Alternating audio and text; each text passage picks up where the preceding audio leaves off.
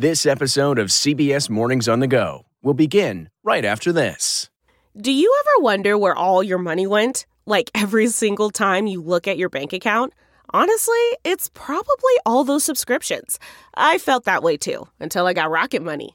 Rocket Money helped me see all the subscriptions I'm paying for, and it was eye opening. Between streaming services, fitness apps, delivery services, it all adds up so quickly. Rocket Money is a personal finance app that finds and cancels your unwanted subscriptions, monitors your spending, and helps lower your bills. Rocket Money has over 5 million users and has helped save its members an average of $720 a year with over 500 million in canceled subscriptions. Stop wasting money on things you don't use. Cancel your unwanted subscriptions by going to rocketmoney.com slash Wondery. That's rocketmoney.com slash Wondery. rocketmoney.com slash Wondery. June's Journey is a fascinating hidden object mystery gaming app where you'll play as June Parker, tasked with a daunting obligation solve your sister's murder. Set in the 1920s, the era of glitz and glam, this family mystery is one for the ages. Everyone's a suspect until your investigation determines otherwise. The clues are all around you, hidden within tricky twists and turns. You'll collect detailed information about each character in your photo album where you'll comb over every detail. You can even join a detectives club to chat and play with others or against them in the Detectives League. With hundreds of puzzles to solve, you should probably get started today. Discover your inner detective when you download June's Journey for free today on iOS and Android.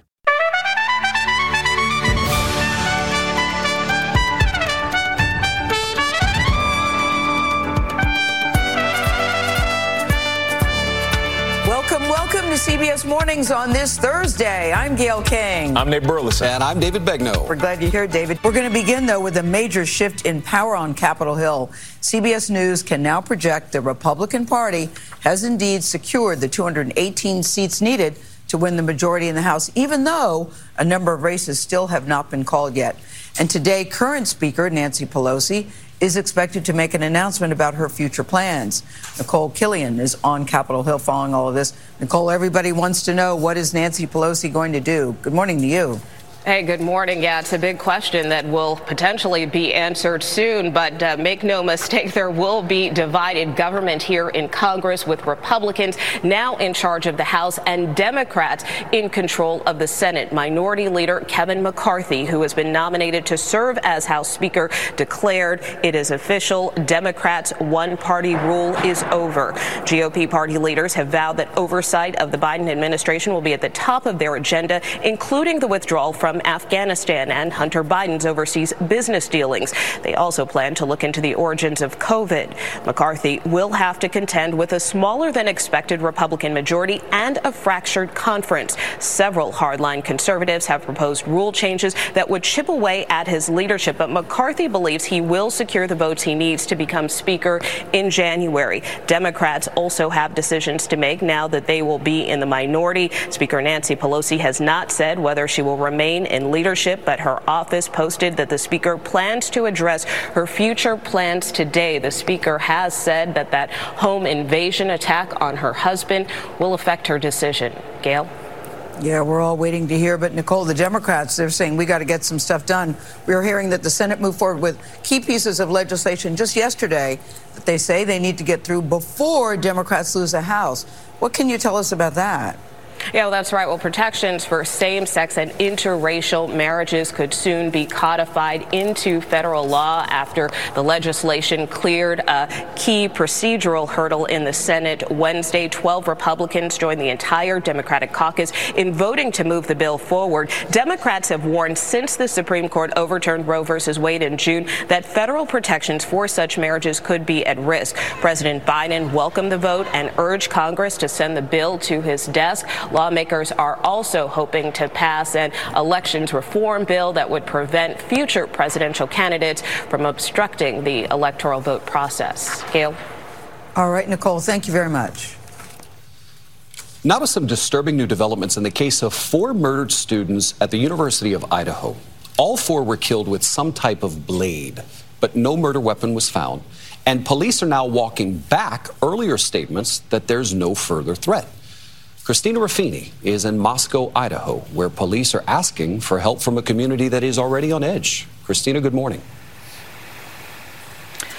Good morning, David. There's a small memorial set up in front of the house here and a squad car keeping watch. Meanwhile, the local police have set up a tip line asking anyone in the public who might have any information about what happened here to please come forward. We cannot say that there's no threat to the community. Police in Moscow, Idaho walked back previous statements that there's no ongoing danger and responded to criticism over an initial lack of information. I probably should have been standing here a day or so ago, but I'm here now. Law enforcement said there were no signs of forced entry, and two other roommates were home but not harmed in the pre dawn attack. But authorities weren't called until the next day. We don't know why that call came in at noon and not um, in the middle of the night. To help find the person or persons responsible, investigators are trying to piece together the victim's timeline Saturday night. They say they know Ethan Chapin and Xana Kernodle were at a party on campus. Madison Mogen and Kaylee Goncalves were seen at a downtown bar. This Twitch live stream video appears to show Madison and Kaylee chatting and getting a late night snack from a food truck hours before they were killed. The county prosecutor and police say they're combing through the video, trying to identify people with whom they may have come in contact. In a statement, the Goncalves family tells CBS News Kaylee and Maddie should still be here with us. This monster that took away their lives and the lives of Xana and Ethan need to be punished and held responsible. Their loss has been devastating, and they were bright lights in our community and are deeply missed and remain in our thoughts and our prayers.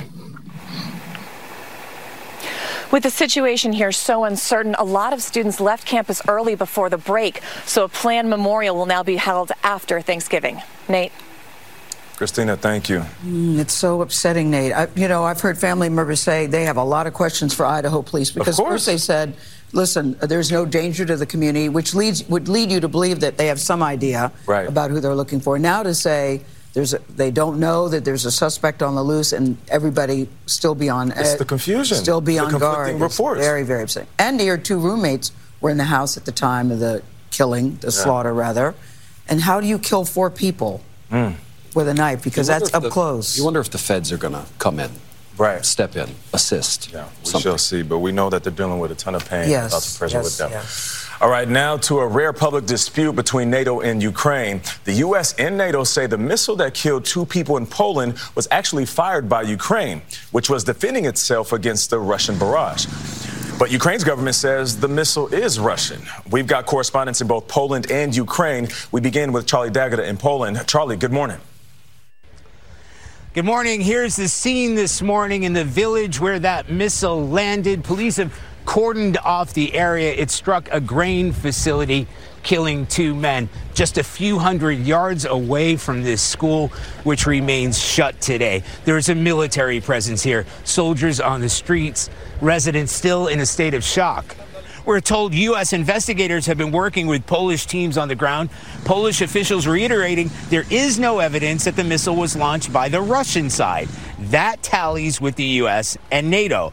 However, Ukrainian President Volodymyr Zelensky has broken ranks, saying this is not our missile and not our missile strike. President Biden reacted to those remarks, saying, That's not the evidence. Ukrainian officials have been demanding access to the site. The president's office here said that's likely to happen. It's just a question of when. Now, for what's happening inside Ukraine, here's Chris Livesay. Charlie, Ukraine awoke to yet another barrage of Russian missiles. Several were reportedly shot down right here in Dnipro, but not this one. That blast wounded 14 people, including a 15 year old girl undergoing surgery. Now, President Zelensky was initially adamant that it was not a Ukrainian missile that struck Poland, but a Russian one. However, this morning, the spokesman for Ukraine's Air Force was less certain. He told CBS News that it didn't matter whose rocket it was, Ukraine's or Russia's, since it was during a Russian airstrike that triggered Ukraine's defenses. And he added Ukraine's Air Force is still gathering evidence, and now President Zelensky is stressing the same point. Saying we need our specialists to join the work of the international investigation and for us to get access to all the data from the site of the explosion available to our partners. Nate? Chris and Charlie on the scene. Thank you. And now to the news about a serious blast of winter weather that is moving into parts of the country. More than 80% of all Americans are headed for below average temperatures tomorrow. Buffalo is bracing for multiple feet of snow over the coming days. Meteorologist Jordan Steele with our partners at the Weather Channel is tracking what's happening and what's expected. Jordan, good morning. Good morning, David. Well, I wanted to take you to Buffalo, virtually that is, thanks to our virtual view technology, to give you an idea of what the snow globe is going to look like there. Light to even very heavy snowfall, two to five inches of snowfall rates per hour. It's not just western New York. I'm going to bring up the map and show you some other locations that could see some really big totals as well. It's almost as if I stood in Wisconsin, had a bucket of snow, and just threw it on these states to the east of that. And that is because it's a lake effect event, and it's all about the wind direction and what we call the fetch. So you have your upper level low setting up shop right over the warm Great Lakes and areas like off of Lake Erie in and around Buffalo is going to have a very long deranged wind flow coming over the, the lake itself and really impacting um, some of these areas up and around Buffalo. It could be historic, but outside the snow, we're talking very cold temperatures all the way down into Texas. So several locations outside of the snow conversation, David, just need to know that they're going to need to stay bundled through the weekend and even into next week. Bottom line, stay warm, everybody everybody. Understood. Jordan Steele, thank you. Looking for my coat. Former Vice President Mike Pence is slamming former President Trump for his actions on January 6. In particular, a reckless tweet sent at a time when Pence was hiding from the mob as they chanted that they wanted to hang him. Face the Nation moderator Margaret Brennan spoke to Pence about his former boss and why Mike Pence still won't testify on what happened that day. You had such an eyewitness view, sir, for four years. You have a credibility to say to the American public whether there is a risk or not of him being commander in chief. Well, Margaret, look, we, January 6th was a tragic day. I've been very clear, as I am in my book, that uh, uh, the president's words and actions in and around January 6th were reckless. Uh, the tweet that he issued the day that I uh, was in the loading dock before the below the United States Senate um, endangered my family and endangered people that were in the Capitol um, and was indefensible. The idea of relitigating the 2020 election continues to circulate, as you know that, amongst members of your party. Do you think that continuing to push these claims, as the former president does, is a direct threat? The 2020 election was not stolen. Uh, we have a process in this country uh, where states conduct elections.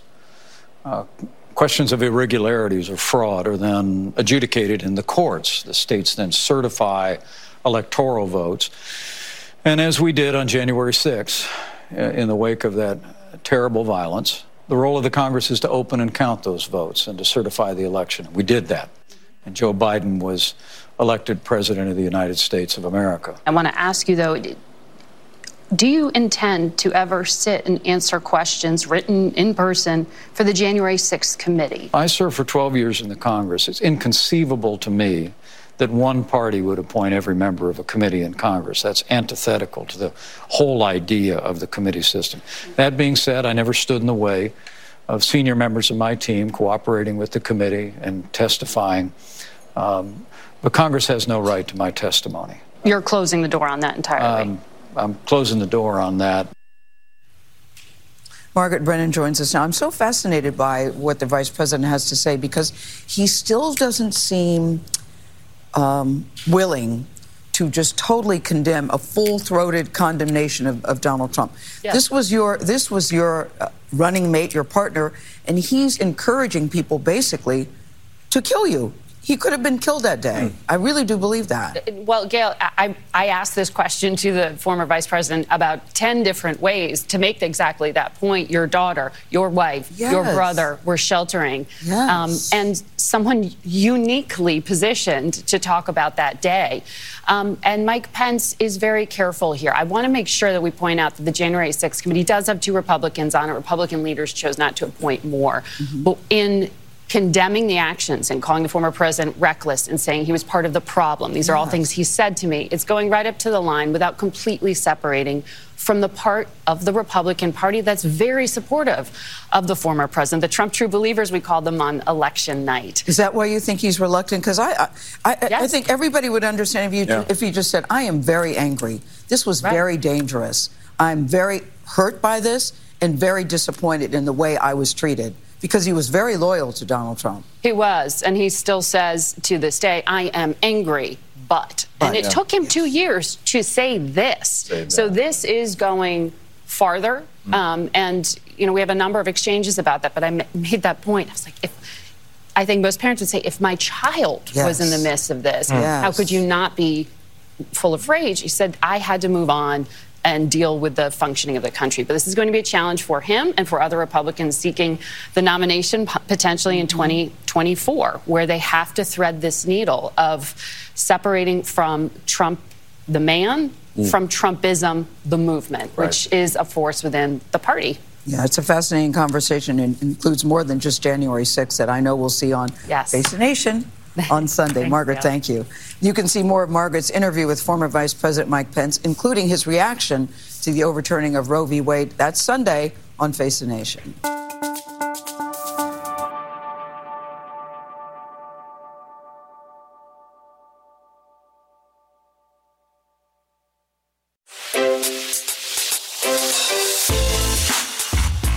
Hi, this is Jill Schlesinger, CBS News business analyst, certified financial planner, and host of the Money Watch podcast.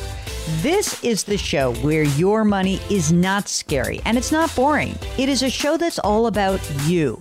It's your questions that make it possible for me to provide unconventional and entertaining insights on your money and maybe more importantly, on your life. I'm going to be your financial coach, someone who brings common sense and an insider's perspective on how to manage your money and your emotions. And I promise we are going to have a little bit of fun along the way. Have a question from retirement to career changes to college funding? Just send us an email at askjill at jillonmoney.com. Follow Money Watch wherever you get your podcasts. You can listen ad-free on the Amazon Music or Wondery app.